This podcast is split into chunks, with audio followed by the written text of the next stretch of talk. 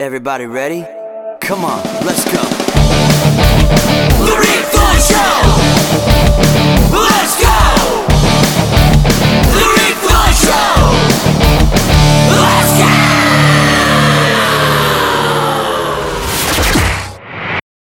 Yo, what's up? Welcome to the show. This is Rick Thorne. On this episode, I got an old friend of mine. His name is Brandon Novak. We're going to talk about his life, how he changed it around, what he's doing today, how he's helping other people, and the books that he's written. Let's get into it right now. Let's do this. Hey, my brother, how are you? What's up, dude? What are you doing? Nothing much. You? I'm pretty good, man. Just, you know, regular jamming. Stoked to talk to you again. Sorry about earlier before, you know what I'm saying? Yeah, I know, man. No, no worries, dude. That that clearly wasn't the the interview that was supposed to be heard.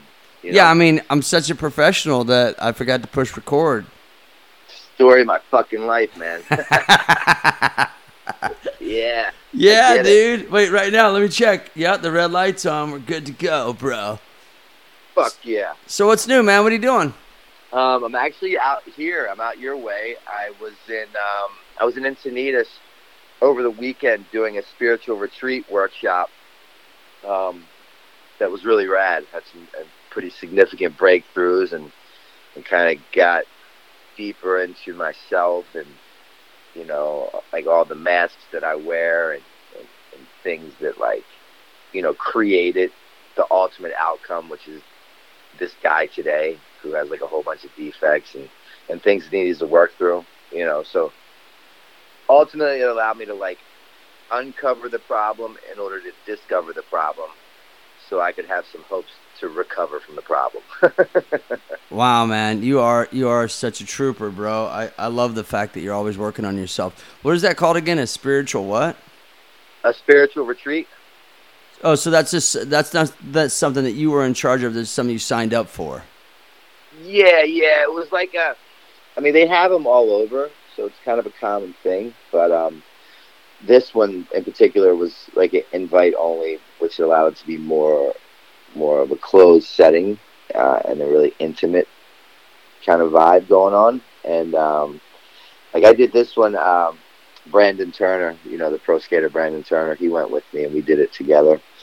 And it's just it- you know it's not just like a sober thing because like him and I are sober, but there were people there that aren't sober. But I think it's just it's for people that are you know kind of trying to walk within a specific circle of people, just kind of you know manifesting our beliefs and and understanding that we create our reality and and, and trying to find the positive things in in people despite you know, our judgment of them, whether it's people, places, or things. And, you know, so it, it's really cool. Just a bunch of like minded people getting together, going on this inward journey to find sometimes answers that we're looking for and sometimes answers that we don't even know we're looking for.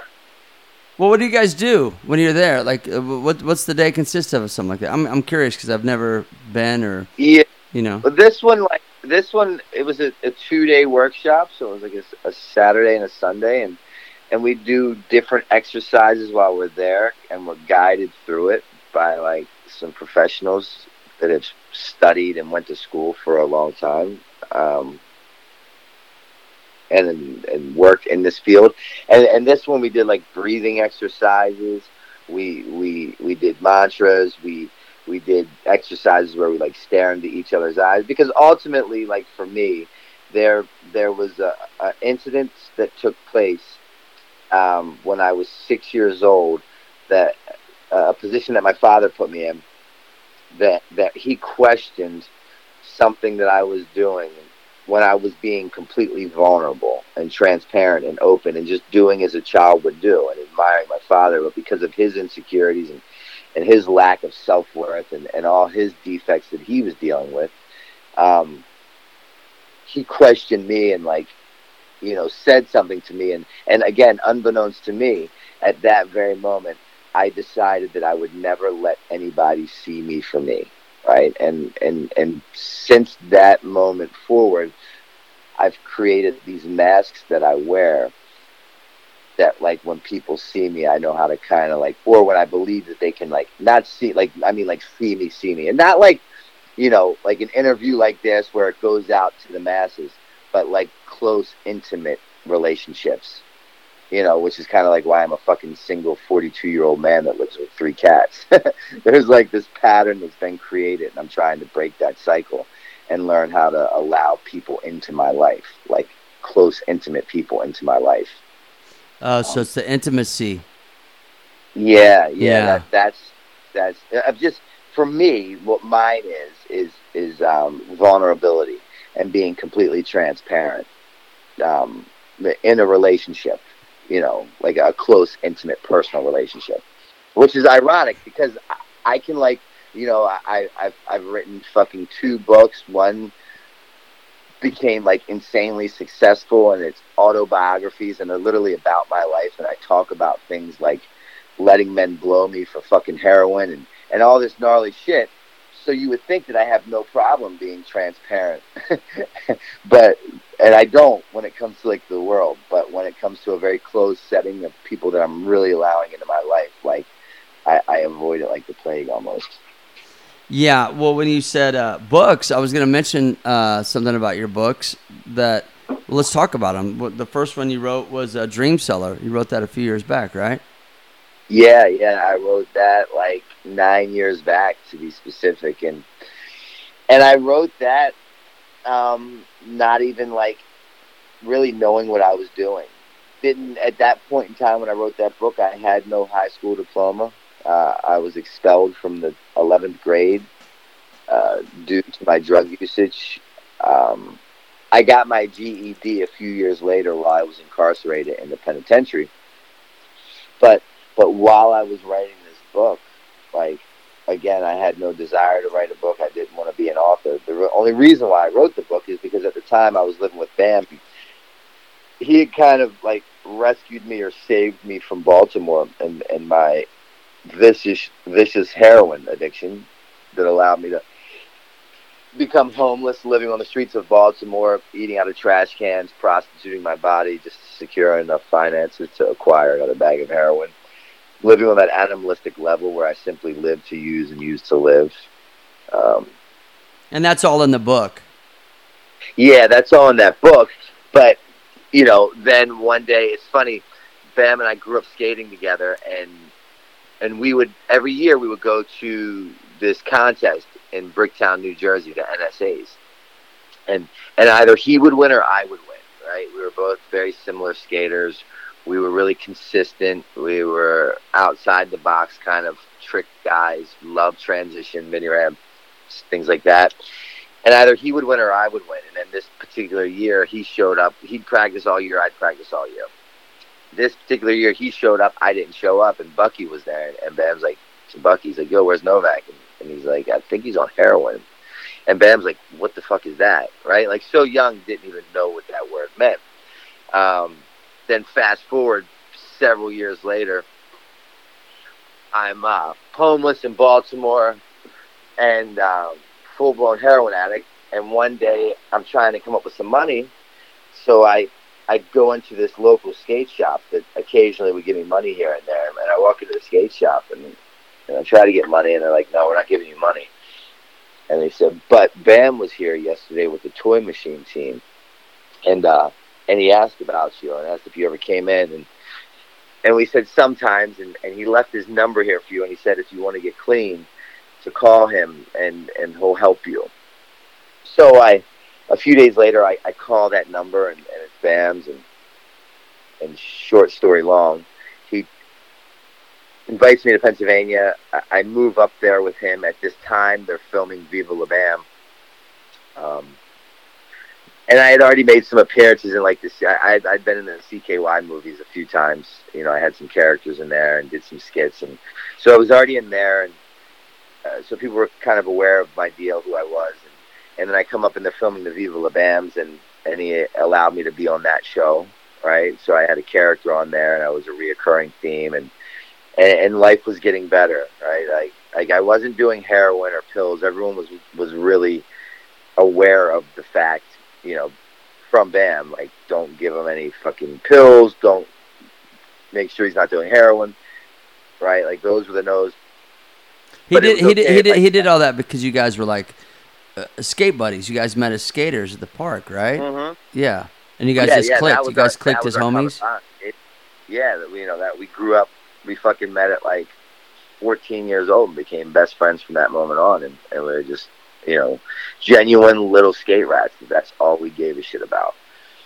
Awesome. And um, and then you know, fast forward, we're filming Viva La Bam, and, and and he was trying to do the best that he could with what he had and the knowledge that he possessed, and he didn't understand addiction, so it was okay if I you know drank and did blow because that's kind of like socially acceptable, but it wasn't allowed. I wasn't allowed to like eat pills and do heroin because I would like fall asleep in mid conversation. I would steal your wallet, to steal your car to go get more. So, so you know, it was going okay but through that time, after we'd finished filming for the day, the cast and the crew, we'd go to like a bar and and there'd be a table of forty or fifty of us, and Bam would be like, "Yo, tell that story, uh, tell this story," and and he was always really entertained and interested in the stories that I had from my heroin days.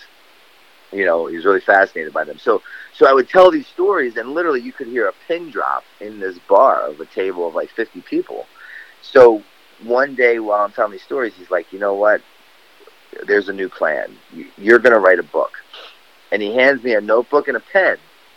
And he said, I don't even give a shit if you're not writing. You have to carry this around 24 7. The first time that I don't see you with a pen and a paper in your hand, you're going back to Baltimore and the deal's done. And now, like, the scales of justice were pretty easy to weigh out. Like, did I want to go back to Baltimore, be homeless, live on the streets, and fucking let men blow me for heroin, or do I want to attempt to write this book? So I go to the Barnes and Nobles and I, I get this book that I really liked called A Million Little Pieces, which is like another addiction memoir. Um, and, and I kind of looked at the outline of how that guy wrote his book, and then I emulated that and I created an outline and, and I did it in 12 chapters and, and I wrote this book. And then about a year later, I hand the book to to Bam, and I'm like, "Yo, I think I'm done." And Bam reads it, and he's like, "Dude, there's like fucking something here for real."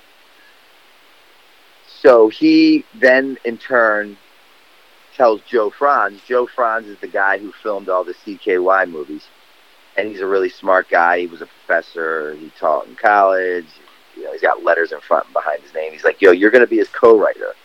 And Frantz is like, fuck, I don't want to be tasked with that job. Like, Novak's inconsistent. He's incapable of finishing any projects. His behavior is erratic and sporadic at best, and he's really undependable. and Bam's like, no, you're going to help him do this. So he takes those 12 chapters, because I literally wrote it all on pen and paper. He takes the 12 chapters, turns it into 23 chapters. Bam's manager finds me a literary agent, and the literary agent shops the manuscript around and and we get a whole lot of no's and a few yeses, and we came to an agreement with with uh, Kensington Publishers, Citadel Press, um, and I, I, I became a legit published author. And as of a year ago, the book was just revised in its ninth edition. In the literary world, in the literary world, like a book, ninety eight percent of the time will never make it past its first edition. This this was revised in its ninth edition uh, and people loved it so much that they they added a new cover, a new ending, two bonus chapters, and a new epilogue. Just because Wow. like there was this interest that wouldn't give, and I mean. I've, I've received hundreds of thousands of pieces of mail from all over the world of people telling me like how the book has saved their life and you know, all this stuff and and I legit like had no desire or interest in writing the book at the time. It's just it's a really a magical thing. Wow, it is. That's that's something to be super proud of. Weren't you guys going to do a movie about the book? Yeah, the the book was optioned off into a movie. Uh, this like billionaire guy by the name of Ted Fields bought it, and um, and then like the the first script came and it was pretty good, and then they brought these like Hollywood writers in, and the second and the third script got really weird, and then they wanted to film it in Hollywood, and they wanted to recreate Baltimore, like the streets of Baltimore in Hollywood, and it just got fucking strange and watered down and really diluted. And we refused to come to an agreement. And so ultimately they just shelved shelved the project. Um, but what we didn't realize then that we know now is that we've been filming a documentary about my life for like 23 years. Because during that whole process, you know, and everything that we did with Jackass, with CKY, with Viva La Bam, there was always cameras going, and everyone was so fascinated with my my my story, because my story doesn't like I didn't get sober and then just never look back, right? Like I didn't get sober until six years ago.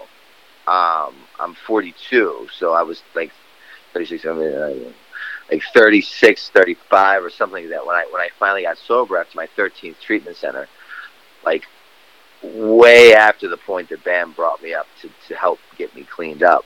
Um, so in between like all these highs and lows, there was always a camera running.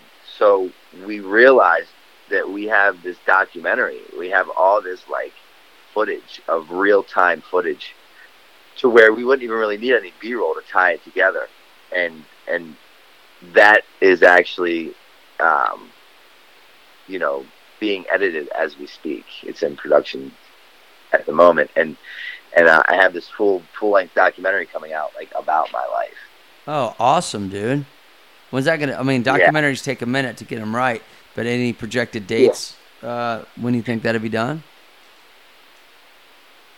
Well, a minute is an understatement to get it right because, like I said, this thing has literally been in production for 22 years. um, yeah, that's true. but but um yeah so we have one more scene to film where it's just like b-roll to kind of tie it all together and and then the editing process begins and and i don't know what the release looks like with the date or or the avenues of, of how it will be released I was using I my know. street. I was using my street lingo, bro. It's been a minute. You know what I mean?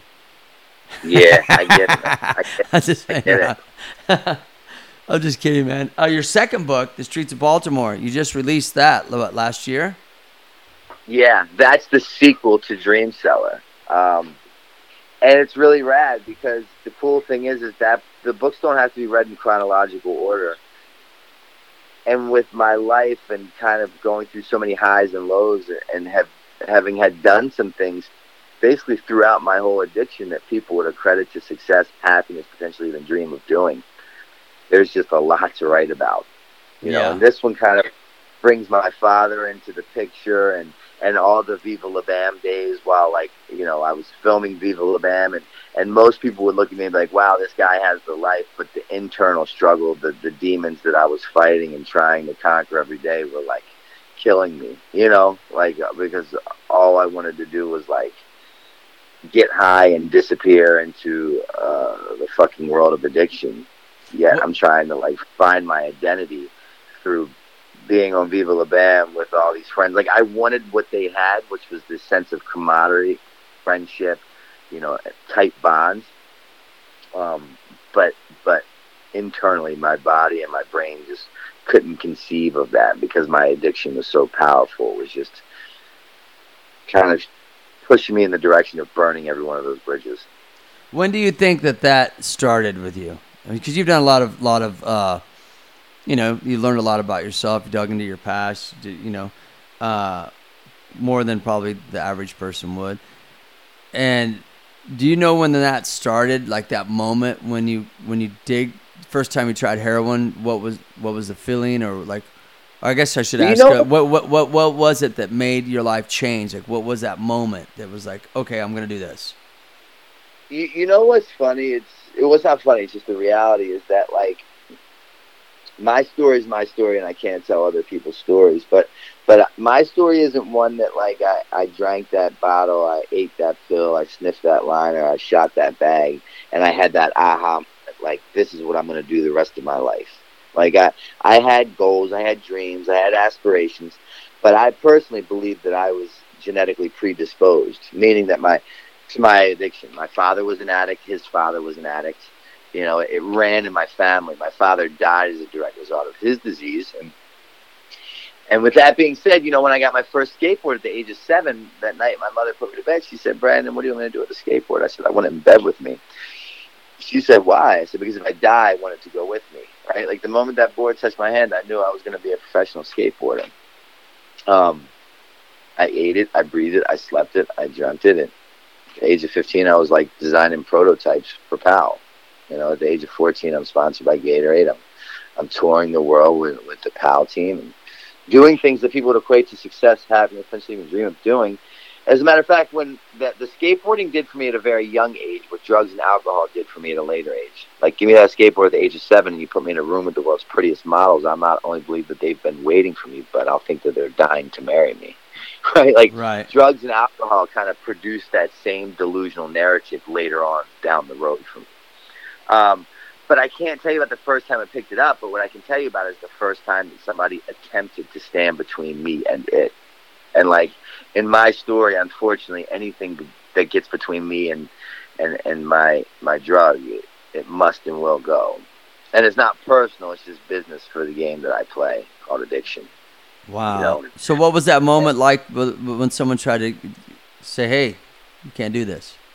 What happened? Yeah, it it was uh, like I was actually on tour with uh with with the Powell team, and um, it was like Vallely and and all of us, and and Vallely had found out that I had like some shit on me, and and he's like, get rid of the drugs or or get off the tour, and I I, I get rid of the drugs, and then I, I I go back to the demo after we're done, and I get the drugs out of the sewer, and and then like he catches me with the drugs ultimately and he kicks me off the tour and I have to go back home and and it was kind of at that moment forward that because I was already headed in the direction of like allowing my addiction to to to rule my world right? Because prior to that as a young kid coming up in the skateboarding world I, I didn't have like a lot of accountability right? Like like I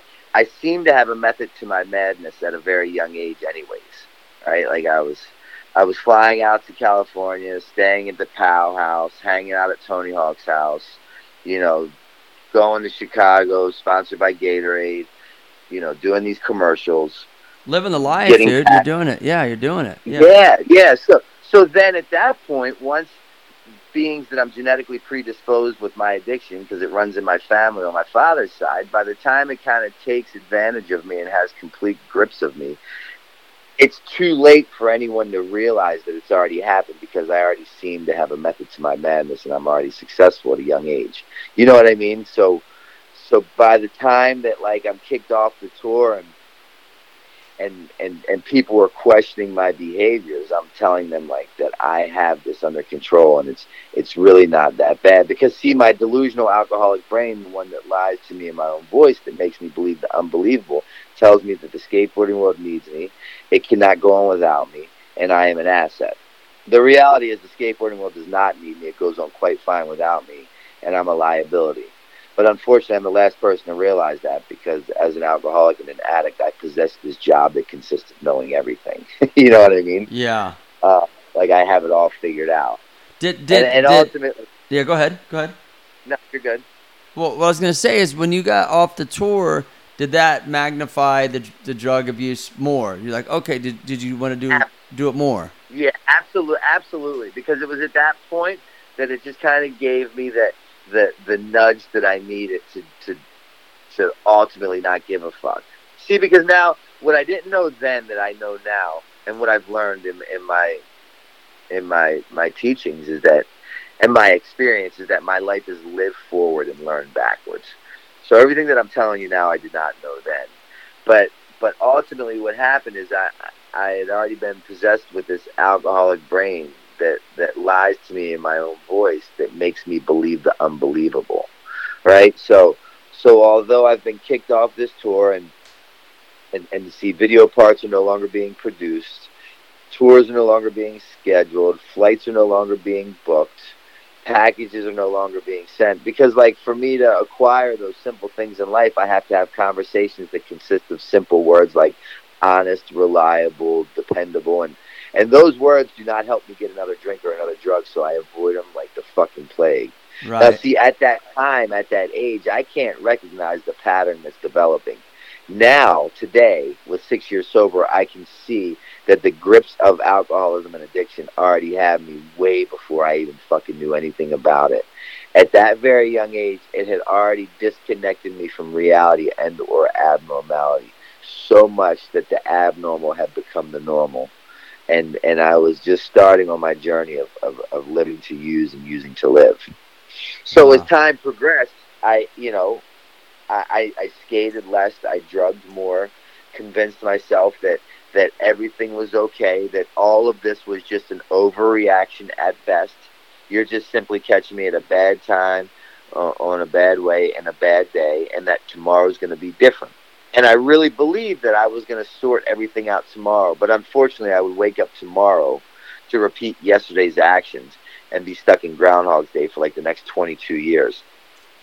And all of all of those years, I'm always trying to to to, to move this here, like one big chess game, to kind of keep keep this facade up to where I can drink and drug without repercussions. Ultimately, what I was doing was just rearranging the furniture on the Titanic. like the ship was going down, despite whatever the fuck I did, until you know May 25th, 2015. I, I admitted complete defeat. I could no longer justify or minimize the severity of the situation that I found myself in, and I was left as a 38 year old homeless heroin addict who wanted to kill himself on a daily basis. I just didn't want to hurt myself in the process. I was horrible at suicide because I kept waking up and I was in a position in life where I was so low to the curb like a skyscraper. And I went from possessing that job for 22 years that consisted of knowing everything to walking into my 13th treatment center with with despite right like despite being being uh, an amateur skateboarder for Powell designing you know my prototype shapes despite you know being in these movies that broke box office records like Jackass and, and the TV shows Viva La Bam and, and CKY and and despite being like a uh, a best-selling author who had written an autobiography addiction memoir. Despite all those successful things, I found myself walking into my 13th treatment center. I had just woken up from being on life support for seven days. Uh, my mother had bought me a plot. People had taken life insurance policies out on me. I had been medevac to four different hospitals in four different states for four different overdoses. My mother had sold three homes to financially pay for me to go to two different treatment centers. At the end of my run, I found myself standing on the corner of Eastern Avenue and Patterson Park in Baltimore City, prostituting my body just to get another bag. I, I, I couldn't understand how I had gotten there. Right? Like like again I had these goals, I had these dreams, I had these ambitions. And looking back, right, now having remained sober long enough to to to be allowed to look back and recognize the synchronicity in life's events that have led me to the here and now, it's it's very easy for me to see how I ended up there. Right? Like I ended up there because because uh, I compared out. I, I focused on the on the differences, not the similarities. I possessed that job that consisted of knowing everything. Um, I was defiant by nature. I hated authority. I refused to conform. And uh, and ultimately, I, I, I, walked into that 13th treatment center with everything that I owned that consisted of eight scarves, two jackets, three socks, one stick of deodorant. It, it fit into my bag that doubled as my pillow, uh, a needle, a spoon, and a restraining order. And uh, and Wow. at that very moment, at that very moment, I went from possessing that job that consisted of knowing everything to coming to the realization that you know what I do know is that I don't fucking know. Yeah. And my very best thinking places me here every goddamn time. it's since the last six years things have been your life's changed it's turned Yeah. around it's Yeah. turned around So I, I, I went to that treatment center. Now, now, out of the 13 attempts at getting sober before, I had been to this specific treatment center four times. May 25th, 2015, I found myself sitting in the same chair with the same intake coordinator that I had been in four previous times. And, and each one of those attempts would look like this. She would say, okay, Mr. Novak, your insurance will cover you for 90 days.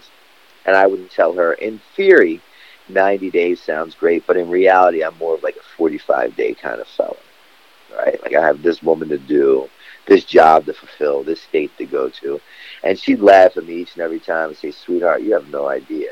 Anything and everything that you put in front of your recovery does not or will not matter because you will lose it. May 25th, 2015, the terms of my contract had forever changed. I had finally been demoralized in just such a fashion from drugs and alcohol. I'd been beaten into a state of reasonableness that when she gave me the same offer she gave me four previous times, Mr. Novak, your insurance will cover you for 90 days. I couldn't even come back with a counter offer because if I said no, if I said the word no, it would have entailed an explanation or a reason why. I literally was beaten speechless by my disease of addiction. I couldn't even talk. Thank God. She said, sweetheart, all I could do was shake my head yes. She says, sweetheart, get up to detox. I'll see you in four or five days. We'll finish this process then.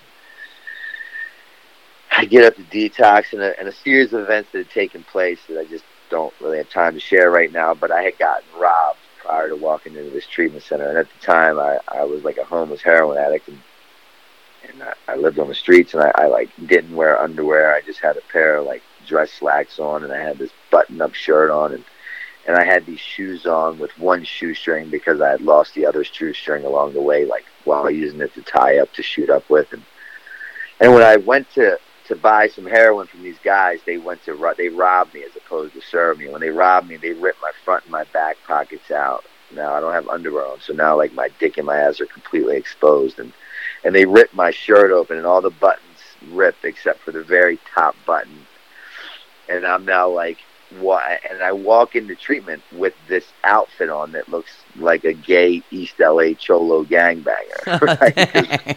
Because I don't have like underwear to put on. I don't have. All I own is eight scarves, two jackets, three socks, a stick of deodorant, a needle, a spoon, and a restraining order. That's all the fuck I have to my name. And I walk up to detox, and there's this 19 year old kid working, and he said, "Mr. Novak, you're back." And I'm like, "Aren't you a fucking genius? Like, you don't miss a beat, do you?"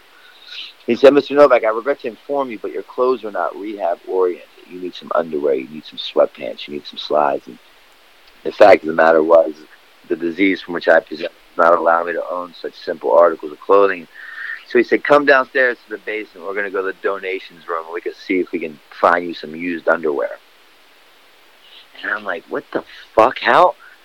I was a fucking, you know, I, I was an amateur skater about to turn pro for Powell. Touring the world with like fucking all these pro skaters. I'm in these movies and all these TV shows. I'm a, I'm a, a, best-selling author who's written an addiction memoir. My mother's a nuclear physicist. My brother's an attorney in the White House.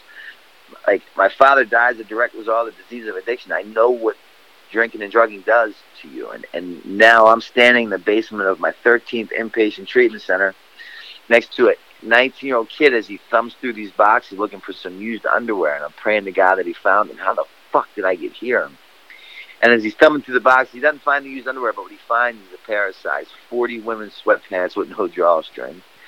He finds a, a woman's tank top and a pair of size 13 Jesus sandals.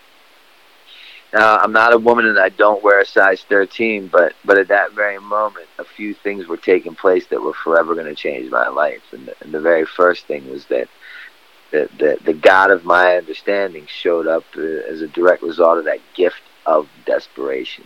The pain had become so great at that very moment that I, I had turned it into my purpose. He handed me the women's clothes, the shoes that do not fit, and I was overcome with a sense of willingness, unlike anything a human could ever give. And and I went upstairs. I, I got a shower. I got that Baltimore City smell off me. I was never so excited to put women's clothing on in my life. And I successfully, for the first time in my life, completed that 90-day treatment center. Awesome. And in that in that treatment center, they would teach me things like, you know, that my mentality would create my reality. And if I change perception, I can change my world. And that one day my defects, meaning the very same things that kill me on a daily basis, a drink or a drug, could become my assets, which are the very same thing that people reach out to me and ask me to, to share my message and, and deliver this message of promise, hope, and freedom when it does not consist of a drink or a drug in a form of attraction rather than promotion, so that maybe if someone out there is listening that's struggling with their own addiction, they can say to themselves, if that guy can do it, there's no reason why I can't. Right. You know, I, I successfully completed that 90 day treatment center. From there, I went to a sober living house where I resided for one year. Now, I had been on parole and probation from 18 years old to 35. Never a free day in between. It would just follow me from state to state to state. Two years into my sobriety journey, uh, or like right a month shy of two years, I signed my release papers. Like I, I'm literally a free man that can go anywhere with anybody, anytime I like. I no longer live in a self-induced prison that consists of a four-block radius that costs me ten dollars to get out of one bag of heroin at a time. Right. On, you know, on That was a good feeling, though. That had to be a good feeling, right? dude. You know, people often ask me how am I doing, and, and my stock answer is way better than I fucking deserve. you know what I mean? If justice was due, I'd be dead years ago. Maybe, but is- maybe, maybe uh, you deserve even better than you have now. And that's what I'm saying. That's why, like, at the very, the very least that I could do is devote my life to helping people that were in the very same position that I once was in.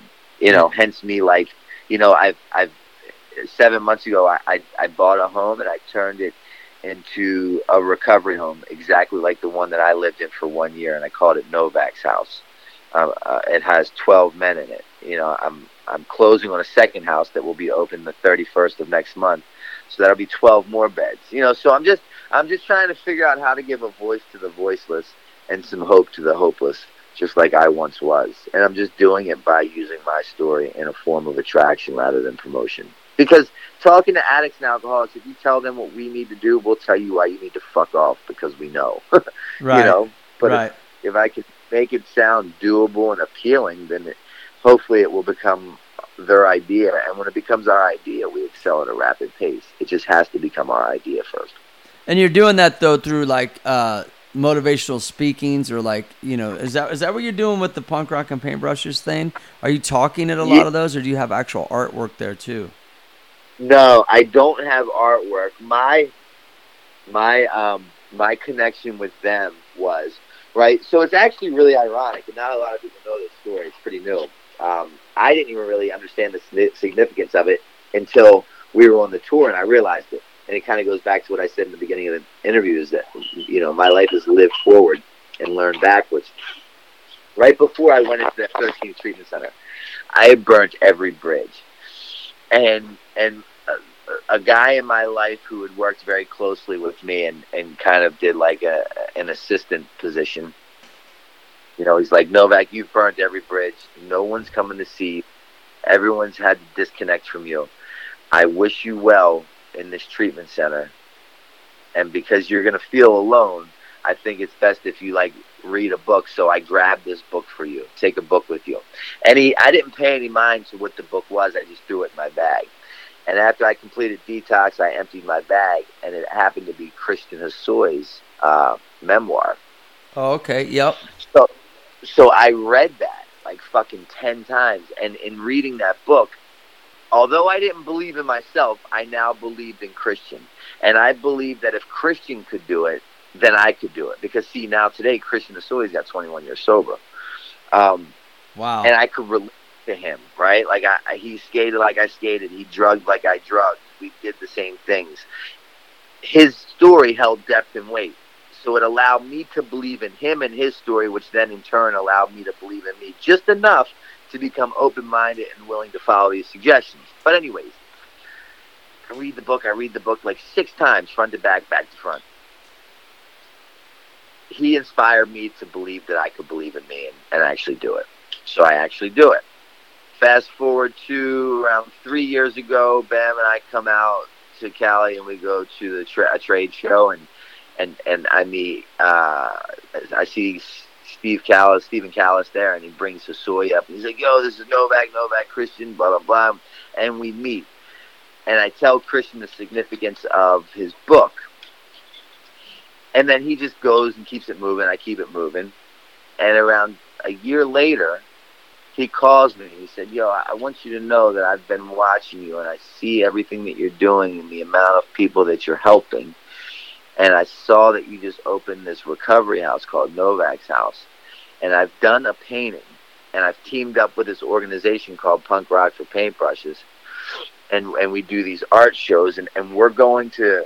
I'm I'm making 20 prints of the painting. I'm going to sell the painting and the 20 prints, and we're going to donate a portion of the proceeds to Novak's House that will uh, afford scholarships to individuals coming out of treatment, just like I was and I needed right? When I was in that position, I needed that helping hand and someone to, to believe in me. And uh, and they sold the prints, they sold the paintings, and and then they sent a check to Novak's house, which in turn scholarshiped five guys. Wow. And um, That's awesome, dude. and and the first alumni of Novak's house was one of the recipients of Hosoi's scholarship, and that guy returned back home to his wife, who is now a, a husband to his wife, a, a a father to his son, and a productive member of society. Right, like. So the way that Christian inspired me, I inspired this guy. It's just kind of a, a, a pay it forward thing, and the help's coming from all over. So so with the punk rock and paintbrushes, they're like, why don't you come on this tour? You kind of do a talk. You and Christian can do these talks, do a Q&A, um, and a portion of the proceeds will in turn go back to Novak's house to support, you know, people that need help. Like I need it, like Christian need it. You know, it's just a paying it forward deal, man. It's awesome. And you guys have been on tour for a minute, right? You guys have been touring around a little bit. Like Detroit, Yeah. St. Louis. Yeah, Detroit, St. Louis, Chicago. It was fucking rad, man. It was me, Cav, Hensley, Hosoi, you know, skating like these iconic, legendary spots with those iconic, legendary people. And it literally just came full circle if you think about it. I celebrated six years sober. My pro model came out for the Heart Supply, which is Johnny Schillereff's new company. Um, and then I'm finally touring with like these guys who at the time as a child I was like you know Cab and I rode for Powell briefly for a period together before I decided to go do heroin full time but like I actually everything came full circle all in in in hopes of like helping an addict or an alcoholic like I couldn't have written this ending if I tried Right. Yeah, that's amazing. You know. How, how cool was that church uh, uh, skate park? I know those Dude. guys in St. Louis. I used to live there for a minute, uh, but I've never I've never rode that church. Is it pretty rad? it was amazing. It was iconic. It was it was it's something that's really hard to put words in. You know, when you're sessioning that with Steve Caballero, Christian Hosoi, and Matt Hensley all at the same time, that's, yeah. that's like you know, the only one missing is like Hawk from that session. Actually, yeah, totally. And anyone listening, it's it's uh it's a, a ramp inside of a church uh, in St. Louis. It's pretty sick. Well, it's actually like kind of pretty much like a where they got like a half pipe and a little street course and stuff, right? So it's pretty sick. They have, like, street, they have like a full deal in there. They have a vert ramp, they have a mini ramp, and they have a, a whole street, course. Like a whole indoor skate park. So they did sick. an episode about it on Vice, and you know, it's it's like an iconic spot in St. Louis. Yeah, absolutely. In St. Louis, yeah, it's cool that St. Louis has that. Like I said, I lived there for like five years. Uh, I missed it though. That that I moved, but anyways, before that was open. But anyways, uh, that's rad though that you're doing that. You know, you should do some art though. You should. You should. I, I think that. Have you ever tried to, to do any kind of art or paintings or drawings or anything? Yeah, I mean when when I was drinking and drugging, I used to paint tons. You know, and we Bam and I were super into like just getting canvas and painting for days. And I would like to do it now. I, I unfortunately there's just not enough time in a day. Yeah. you know. But but at some point in time, I would like to do something like that again. Yeah. Yeah, dude, that's cool because you got you know express yourself in a lot of positive ways. You're helping a lot of people. Um, you know, I'm just stoked that you've turned your life around. It's inspiring, dude. Yeah. Um, You're inspiring me. Like Yeah. I'm not. I'm. I've never been. I've never done drugs. I'm not an addict. I'm not in that. You know, I don't know much about how that the struggles that you have. But you're you're inspiring somebody like me that's never even done drugs. You know what I'm saying? Like you're an inspiration. I'm I'm just grateful, man. I'm grateful that somebody believed in me when I didn't believe in myself. Yeah. You know, like somebody loved me when I didn't love myself. People showed up for me when I didn't show up for myself. So now I'm just like simply trying to do the same for the next man or woman. You know, um, I believe that's what I'm intended to do at this very moment. Badass. Tomorrow that can completely change. No, it won't change. It won't change. You get what you think and say. That's one thing yeah, I've learned in life. absolutely. You, if you, if you, No, that's Yep. Whatever you say, your subconscious mind hears, and then your subconscious mind acts that out. You ever do that? Like I, ch- I tested this shit. Check it out. I wanted to buy a Jeep one time. Sounds stupid, but I said I want a Jeep. I want a Jeep. All I thought about was Jeeps. The only car I noticed on the street was Jeeps. You know what I mean? We've all done that with Yeah. something in our lives. Absolutely. And that's your subconscious mind saying, "There's Jeep. Oh, there's Jeep." It's only picking out what you what you think and say. It was a test for me to say, "Is that really true?" And I'm like, "Oh, it is true." You know. So what you think and say is what you get. Do you believe that? One hundred percent. I, I, I really took heed to what they told me, and they told me in treatment, like mentality creates reality, Yep. right? And I Uh-huh. believe that we, I believe that we manifest the world that we live in through us, right? So, like, you know, as a very young age, my mother used to tell me, "Show me who you walk with, and I'll tell you who you are." And that's why I really make it a point to walk with people who I really want to be like in one way, shape, or form. Yep. That's awesome, dude. Well, I'm proud of you, dude. I'm stoked you turned your life around. Anyone out there, uh, pick out your book, pick up your books, his books, Dreamseller and The Streets of Baltimore. I'm stoked Yeah, on the Novak House. I'm stoked on everything the easiest way to go the easiest way to go to my stuff is just go to my website it's uh, my name brandon novak all one word b-r-a-n www.brandonnovak.com and that'll take you to all the stuff Awesome. Anyone listen? And did you have a Instagram you want to share too? I always like to plug that. yeah yeah uh, brandon double underscore novak um, so maybe if you could tag me in that when you do your post on the instagram about this I will. I'll, I'll tag tag all of my it. Yeah, yeah, for sure. Well, dude, I, I appreciate you taking the time. Uh, third time's if- third time's a charm.